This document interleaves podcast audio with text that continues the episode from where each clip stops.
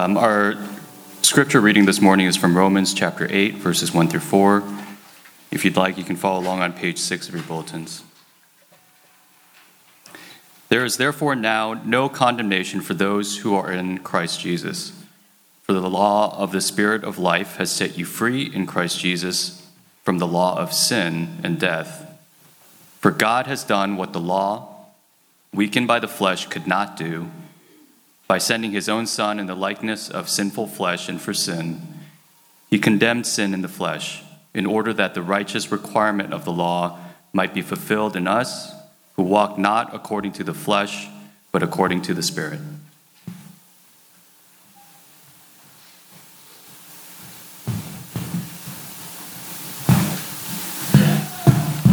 I think there's a little ringing in the microphone. Any way to slice that off? Appreciate it, man. Well, good morning again. Sometimes, sometimes death, death can be on our minds in a way that we don't want. Uh, that might be the case for some of you still processing the passing of Nipsey Hussle. It might be the case for some of you that might be grieving the loss of those whom you love personally. That's the case for you, Brother Melvion. We mourn with you and we love you. But sometimes death can surprise us. This is the case with the gospel. And so, for three weeks, we want to reflect and meditate on a death that we actually want and need, and that is the death of Jesus Christ. Three weeks as we lead up to Easter, we are uh, sharing this pulpit across our church network. That's three congregations, three different preachers that will be sharing about the death of Christ. Why did Jesus come to die? I wonder what the answer in your heart might be to that question. Last week I kicked us off. This week we have a special guest, uh, a familiar face in our community now, and that is Pastor Russ Whitfield, who is the lead pastor of Grace Mosaic, which meets in Northeast DC. And so let's put our hands together and welcome Pastor Russ. Thanks for being here, man.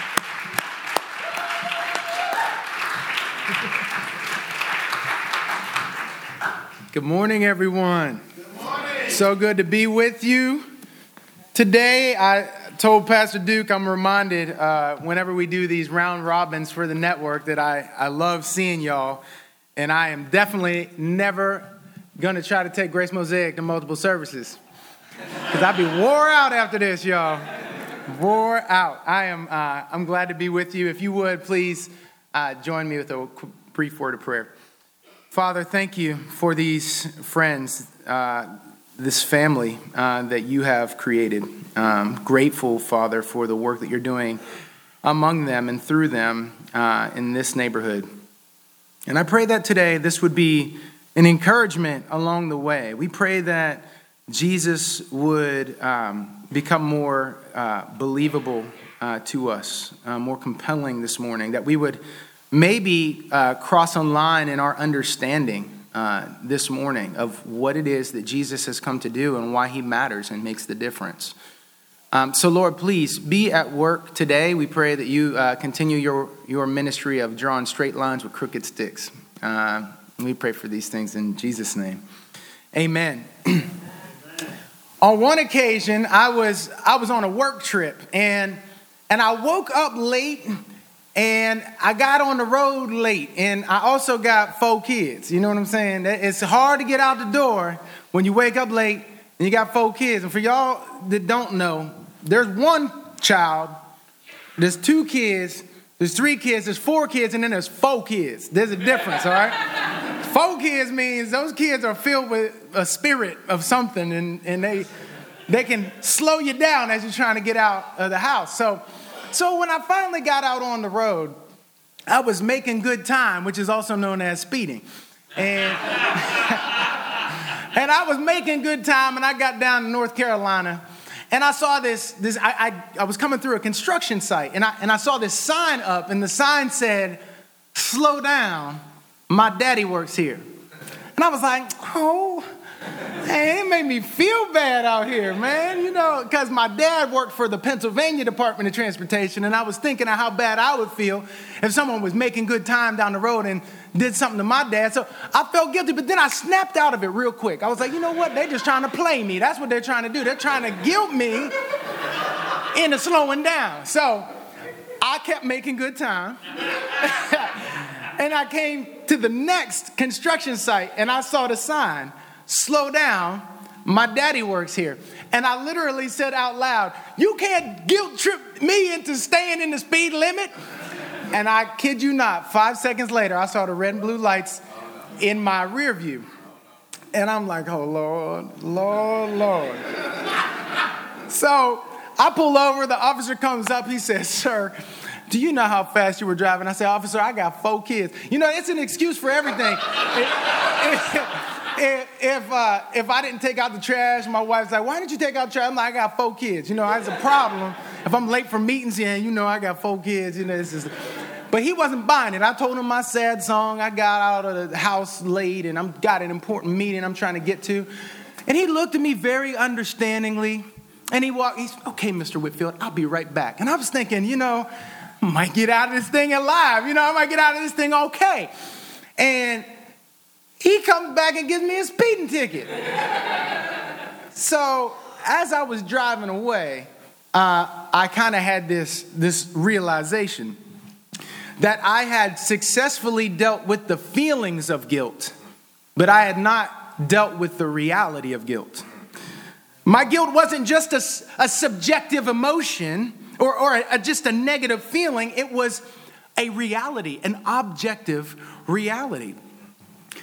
And in our modern, uh, our modern culture, uh, we tend to take therapeutic approaches to life. And, and on a therapeutic approach to life, we're told that guilt is just a negative feeling that we need to overcome. In modern culture, all of our problems are reduced to technical problems. And through our techniques, we believe that we can deal with all of our problems. And guilt is one of those problems that we think we can deal with through technical means. You do, you do a little therapy, you, you get a little help, and you can deal with your, with your guilt. But here's the thing uh, one of the distinctives of the Christian faith actually shows up in this, in this perspective because the Christian faith teaches that guilt is not just a negative feeling, a bad emotion that we experience. It's actually a status, a reality that we can, that we can have upon us. Because guilt is actually the result of failing in our responsibilities toward God and our responsibility toward our neighbors. So, guilt is not just a feeling. Guilt is not just a feeling uh, that you get when you see the sign, slow down, my daddy works here. Guilt is also the, the ticket the police officer gives you. So, the question for us this morning is this What do you do with your guilt? How do you handle your guilt? What do you do with it? Where do you go with it? What, what do you, how do you get rid of it? And this morning, my, my task is to show you one of the reasons why Jesus came to die. One of the reasons why Jesus came to die is this so that there would be no condemnation for those who are in Christ Jesus. So that there would be no guilty living for those who are in Christ Jesus, so that we would not be consumed with and overwhelmed by our guilt. And so this morning we're going to approach this text in Romans 8 through two points no condemnation and life transformation. No condemnation and life transformation. So let's look at our first point no condemnation. If you look at the first verse, if you look at it, it says this it says, There is therefore now no condemnation for those who were in Christ Jesus. And in order to appreciate the impact of this text, you have to understand the run up to this text. You have to understand the context. Where does this come from? Well, in the beginning of this letter, Paul tells us about his gospel, he lays it out. And in the beginning, in chapter 1, beginning with verse 18, Paul begins to, to tell us the story of all those wild hellions out there who are, who are living the crazy, immoral life. And he says they're jacked up and they're in trouble. But then he comes around for all those who are not religious, but they're moral people. they try to live a decent life, they try to do right by others. And he says, yeah, all those moral people, they're actually in big trouble too.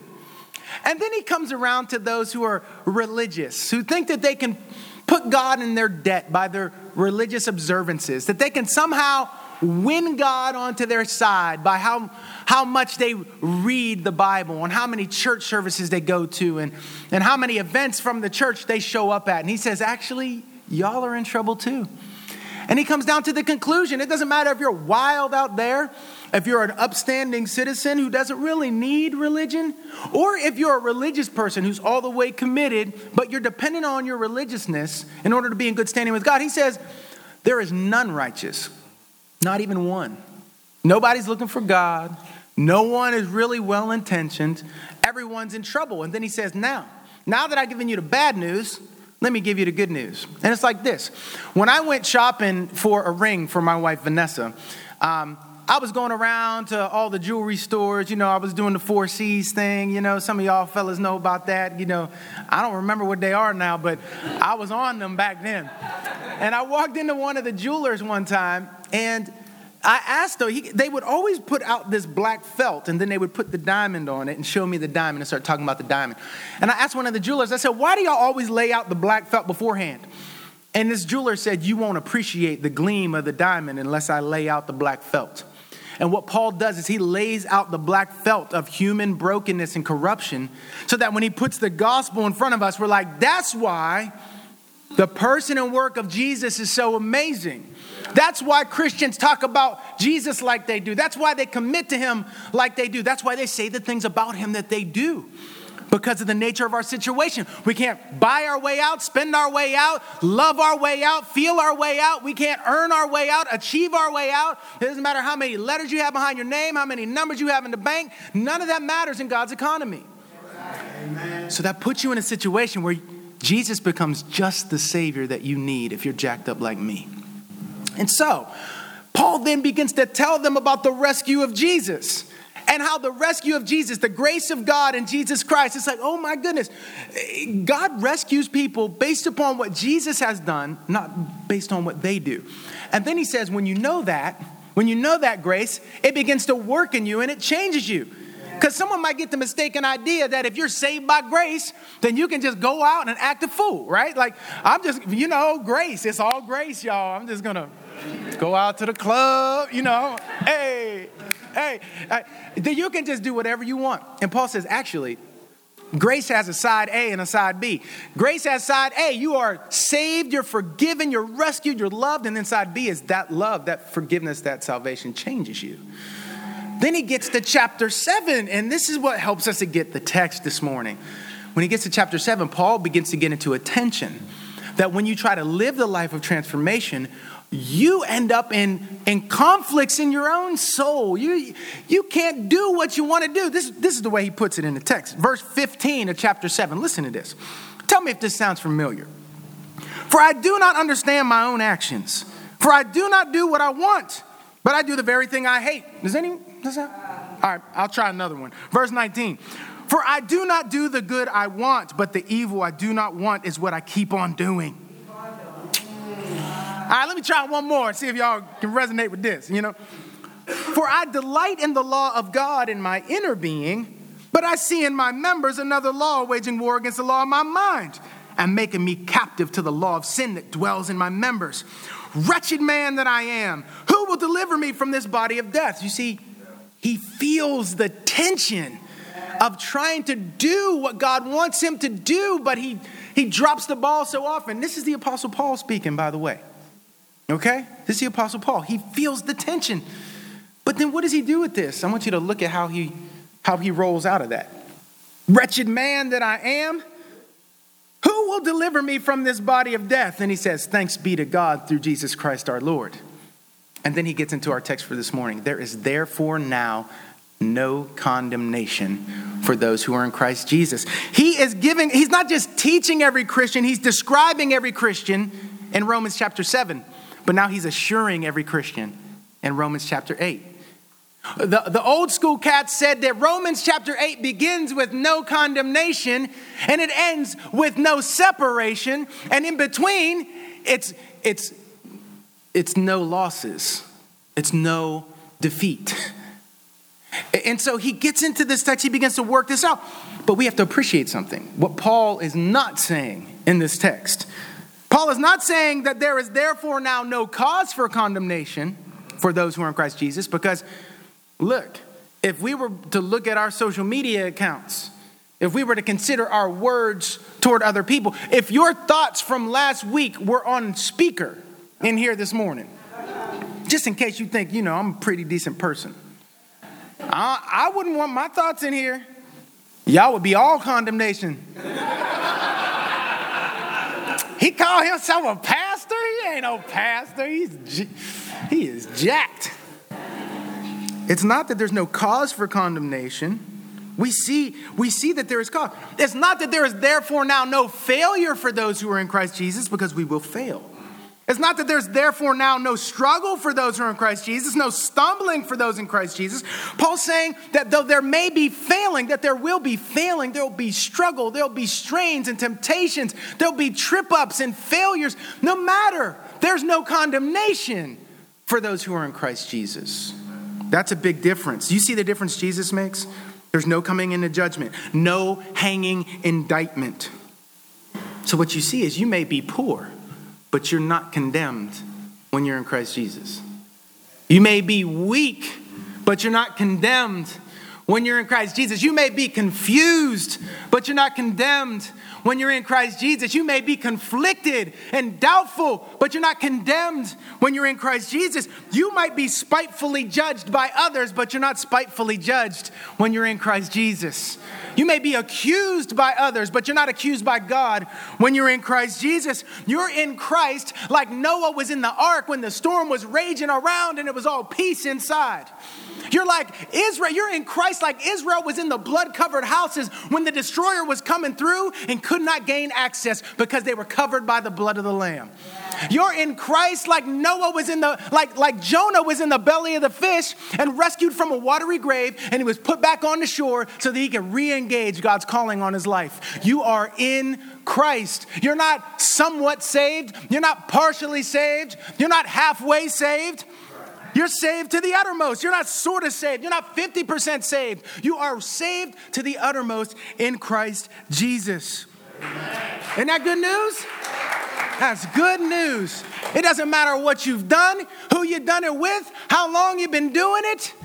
There is no condemnation for those who are in Christ Jesus. Nada, zip, zilch, nothing. It's gone.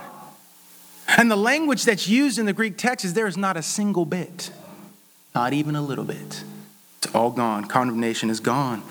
That's why we that's why we sing songs like this when Satan tempts me to despair and tells me of the guilt within. Upward I look and see him there. Him. Upward I look and see him there who made an end of all my sin. Because the sinless Savior died, my sinful soul is counted free. For God the just was satisfied. Somebody say, satisfied. For God the just was satisfied to look on him and pardon me. There is no condemnation for those who are in Christ Jesus because Jesus took all the condemnation and he left nothing behind but blessing. Amen. That's good news. There's no condemnation. He didn't leave a little bit of condemnation left for you, just enough to spur you on to do good. He didn't, he didn't leave a little bit of guilt left for you so that, so that you could, he could keep you under his thumb. No, he set you free from guilt and shame and all the ways that you would be tempted to despair of believing that God loves you. That's good news, y'all. Yes. Jesus died to deal with our guilt problem. He handles our guilt in an entirely different way, though, from modern culture and religious culture. Okay, now here's, here's what I'm gonna suggest to you. Every way of life has this approach to getting the no condemnation title hung over your head. No condemnation. There's the modern approach. The modern approach to getting that no condemnation title over you is telling you that you have no responsibility. All of your responsibility is dissolved into prior causes. It's because of your family of origin, it's because of your biochemistry. Listen, those things can be contributing factors, but they don't relieve us of responsibility. The problem is not therapy. The problem is that we fix religious aspirations onto the therapy, expecting that that will deal with the end goal issues that we have. But we can't fix all of the problems that we have. Therapy is good, but it's incomplete. There is a way in which modernity, modern culture, aims to get rid of the feelings of guilt, but it leaves the reality of guilt. It gets rid of the feelings of guilt, but it leaves the reality of guilt. But what about religious people? What we could call moralism. Moralism tries to get that no condemnation title over your head, religious performance. And instead of telling you that there's no responsibility, it tells you that there's no inability. You can do this. You got to perform the works of righteousness in order to be in good standing with God so that He won't condemn you. It's working your way into the love of God. It's trying to make God proud so that He, all right, come on. All right. It's kind of like that look, that moralism. God looks at you like, all right. It's like when you were underage trying to get in the club and the bouncer's looking at you like, all right. Oh, maybe I'm the only one. I, keep telling on myself, y'all. I keep telling on myself. Listen, moralism says you have no inability. You can do this, you can get right. And it aims to get rid of the reality of guilt by leveraging the feelings of guilt. You see? It, it leverages the feelings of guilt, it tries to guilt you into change. Law performance. But you notice in the text what the text says? Paul says, what, For what the law could not do, weakened by the flesh, God did. See, the problem is not with the law, the problem's with us. We can't perform it, we can't keep it, we can't be true to it. The law is a mirror, it shows you that you're dirty. I've never yet seen anyone go and look in the mirror and then expect the mirror to be their means of getting clean. It just points you to the idea that you're dirty and there's one who can clean you. You can rub your face on a mirror all you want, it ain't gonna clean you. The law cannot clean you. But then there's the final, the final, the, the gospel. The way that the gospel gets the no condemnation title over your head is no separability meaning that you are not separated from your union with Christ. When God looks at you, he sees you as if he's seeing Christ. That's the good news. He loves you with the same love with which he's loved Jesus from eternity past. He favors you with that same favor. He's committed to you as deeply as he's committed to his son Jesus. He delights in you as much as he delights in Jesus. And you are in Christ, and so you shall never be separated from that verdict. How much do you think the Father loves the Son? That's how much he loves you. That is life changing truth right there. That's life changing truth. You can't lose it. You can't forfeit it. You can't give it up. If you could lose it, you would. It'd be gone, it'd be lost. You, you would have forfeited it a long time ago if you could, but you can't, so you won't. Praise God. Listen, what you notice in the text is that it's only the gospel that gives you the freedom to admit who you really are, and at the same time gives you the assurance that you'll be loved anyway. The freedom to admit who you really are. Yeah, I'm jacked up. What of it? I like how the old school theologians they used to they used to say when the Satan comes and gets after you like that, you say, "Yeah, I'm jacked up. So what? Jesus died." What else is he going to say? Well, yeah, you're a sinner. Yeah, I know. Jesus died for sinners. Well, yeah, well, you're sick. You're corrupt. I know. He came for us too. What's he going to do to you if you are freely admitting this? Jesus came for those who are sick, not for those who are well. The only thing you need to bring to God is your nothing, and that is often the most difficult thing to bring to God. You're nothing. You want to impress Him. You want to bring, look at what I did. I helped a little old There ain't enough little old ladies that help across the street to get right with God. There is not enough do gooding to get you right. It's by grace alone. It's grace alone. I love this text. This text says that the Lord doesn't condemn his people, he condemns sin. You see that in the text? The Lord does not condemn his people, he condemns sin. Condemnation is to bring a death blow And he doesn't bring that on his people, he brings that on sin.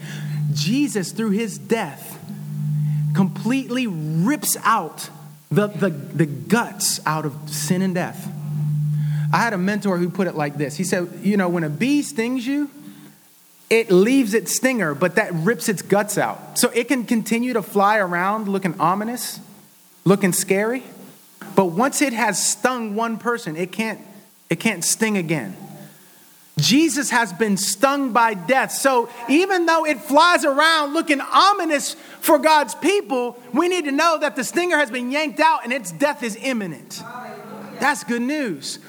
So that when you take your last breath in this world, you wake up in glory. As Pastor Duke said last week, and your first glimpse of Jesus, beholding him, absolutely relativizes all the sorrow, suffering, and hardship of this world. It'll be like a dream that you had 15 years ago. You say, I think I vaguely, may, maybe I remember it. That's how struck you will be with what you behold in Jesus. And then there will be no question about how God feels about you. When you see Him cheesing ear to ear, looking on you in love, your faith will become sight, and you will be certain of the no condemnation, and then there'll be no end to your praising of his holy name. Once you, once you know that there's no condemnation over your life, well, then that, that brings you into life transformation briefly. Look at verses 3 through 4. For God has done what the law, weakened by the flesh, could not do. By sending his own Son in the likeness of sinful flesh, and for sin, he condemned sin in the flesh in order that, purpose, result, that the righteous requirement of the law might be fulfilled in us. When God looks at us, he sees the law fulfilled in us because we're in union with Christ. And this is the reality for those who are walking not according to the flesh, but according to the Spirit. Do you see the intimate connection between the no condemnation verdict and the life transformation reality? No condemnation becomes the, the groundwork for the life of transformation.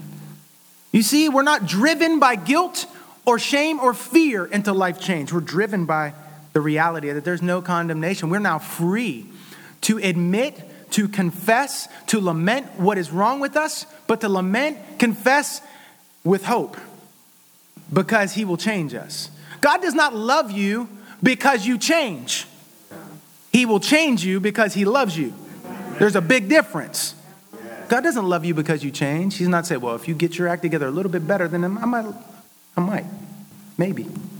We'll see. It's possible. I don't know. I wonder about you still. No, God will change you because He loves you, and that's why He's given you the Spirit as the down payment.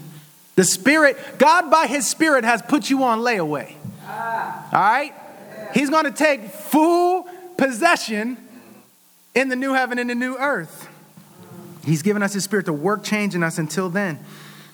But here's the thing we, got we have an evil opponent, an evil adversary, who, who has a, a very simple playbook of trying to keep us from this life change. You know what the evil one does? The evil one, the devil, Satan, our adversary, he has two primary lies that he tells, and he just bounces them off one another. The first thing he tells you is that what God says about sin is not true. Come on, it's a modern world. Do what you want to do, express yourself. You know, kind of enjoy, just do whatever you want to do. Everyone else is doing it. I mean, really? It's kind of an outdated, outmoded way of life, what Christians do, you know? We're in a modern world, you know? Then you do it. And then he tells you that what God says about forgiveness is not true. How could God love you now? How could God accept someone like you now? You are so Oh, you're a terrible, terrible person. You see what he does? He plays you. What God says about sin is not true. And then what God says about forgiveness is not true. That's his, that's his way of dealing with you, but I want to give you a little, a little work to do from here. You have to avoid emotional reasoning. Do you know what emotional reasoning is? Emotional reasoning is a cognitive distortion. It's, it's a scrambling of your mind. It's like, it's like a TV signal back in the day when they had rabbit ears and you're trying to get the sick. Maybe I'm the only one whose dad was like, right, left. All right, hold it right there. I'm like, damn, my arms are tired. it's, this, it's when you can't get a signal. There's a cognitive distortion. Emotional reasoning tells you this that you must build the facts around your feelings rather than transform your feelings based upon the facts. You think that because you feel it, it must be true, it must be right. And I'm going to tell you something. When you sin, when you fail, and you feel unlovable, you're going to be tempted to believe that God does not love you. But that's emotional reasoning, and it's a cognitive distortion. It's a scrambling of your wires. Just because you feel it doesn't mean it's true. What you need to do is you need to get your feelings in line with the truth that there is no condemnation for those who are in Christ Jesus. And just because you feel unlovable does not mean that God does not love you. He does. He loves the unlovable, He forgives the unforgivable. He touches the untouchable. He welcomes the undesirable. He saves those who are otherwise unsavable by grace alone. That's our hope. And it's that hope that changes us. It's that hope that changes us. In Christ, you can be absolutely honest and absolutely beloved. You can be candid without condemnation. There is such a thing as false guilt, feeling bad about wrongs we have not done. But there's also such a thing as false innocence. And for those of you in here who are still trying to wrestle with this idea of faith, I want you to consider this idea false innocence, where you feel good about rights you have not done. False guilt is when you feel bad about wrongs you've not committed, you're not responsible for it. You know, in this technological age, we get all this, you're responsible for, you know, saving the glaciers and the, you know, the, all the dogs and, you know, the Sarah McLachlan song about the dogs, you know, like it's all you be feeling salty. You're like, man, I, I need to save a terrier. And, you know, like I, you just feel responsible for things that you're not really on the hook for, false guilt. But then there's false innocence where you, you think you're free from things you are on the hook for, like neighbor love, like justice, like caring for and involving the poor in your life, not just as a project, but as family, okay? Beware of false innocence. And then ask yourself the question what do you do when you encounter guilt? We, as the Christian community, invite you to hear this no condemnation verdict pronounced over your life by faith alone in Christ alone. You simply come to Jesus and you say, I have nothing in my hands to bring, nothing that would make me acceptable before you except what Jesus has done in my place. And I'm trusting in what he's done, not what I can do, in order to be right with you. That's the simplicity of faith. And then allowing that message to change you. But a few practical points, a few practical points. What does no condemnation have to do with life anyway? Few things. When you know this, this announcement over your life, it makes you tender and patient with other people. It makes you tender and patient toward other people. And even when you're fired upon, you don't return fire. You don't return fire. This, you know, actually, it's true. I know it's hard to believe, but sometimes it's like people believe that social media is like this, this twilight zone where the, the realities of the Christian faith don't apply. Like you can just be any kind of way, act a fool, and it's, but it don't count on social media. It counts there too. Newsflash, it's not the Twilight Zone. You know what else? You don't hang charges over other people. This counts in marriage, this counts in parenting. Don't hang charges and indictments over your kids to try and get them to change through guilting them or shaming them. If you have no condemnation over your life by your father, you delight to bring them into a self understanding that when they are loved by Jesus in this way, mommy and daddy don't hold any condemnation over them either. That's hard. That's hard to do because sometimes you want to, you know what I'm saying? I know if y'all won't tell the truth, I know it's the truth. No condemnation. When you receive that verdict, you delight to demonstrate that kind of way of life with others. Don't let your life be found in conflict with the no condemnation verdict over you. Don't be quick to condemn, be quick to extend forgiveness and understanding. Let this recover your perceptions of God. I know that a lot of you have labored under these perceptions of God for all your life that God is peevish, frustrated, disappointed, irritable with you. He just, man, wishes you would just get your stuff together. He's so wore out of you. That is not what God is like. And if you don't believe in that God, I'm glad because I don't believe in that God either. Come find the real God who delights to say no condemnation. He doesn't, he doesn't hang uh, uh, uh, an indictment over you, he sings over you. That's a different kind of God from what we've heard in the past. But also, let it shift your motives, finally. Let this no condemnation verdict shift your motives. You don't, eh, if you're in Christ, you don't work for love, you work from love. And there's a big difference. If your kids feel like they have to work for love, if your friends feel like they have to work for your love, you need to know that it's not that way between you and God. You don't work for His love, you work from His love. And that changes everything about your motives. That's what sanctifies your motives. You don't do it because someone else might be watching and they might tweet about it. You don't do it because someone else might give you a pat on the back. You work from utter, altogether different motivations because you've been so deeply loved. So let this good news that there is no condemnation for those who are in Christ Jesus shape the way you inhabit this world, the way you live and love and relate and serve and parent and do marriage and wait. Amen. Let's pray. Father, thank you so much for giving your son so that there would be no condemnation over our lives. I pray that these dear friends would know that proclamation over them. And I pray for our friends in here who are still wrestling with this, I pray that they would they would see that they can be free not just from feelings of guilt, but if it is true that there is a reality of guilt, a status of being guilty, that they can be free from that too through Jesus Christ. I pray that you would help us to take seriously what it means to be loved by you and to walk with you. We pray these things in Jesus' name, amen.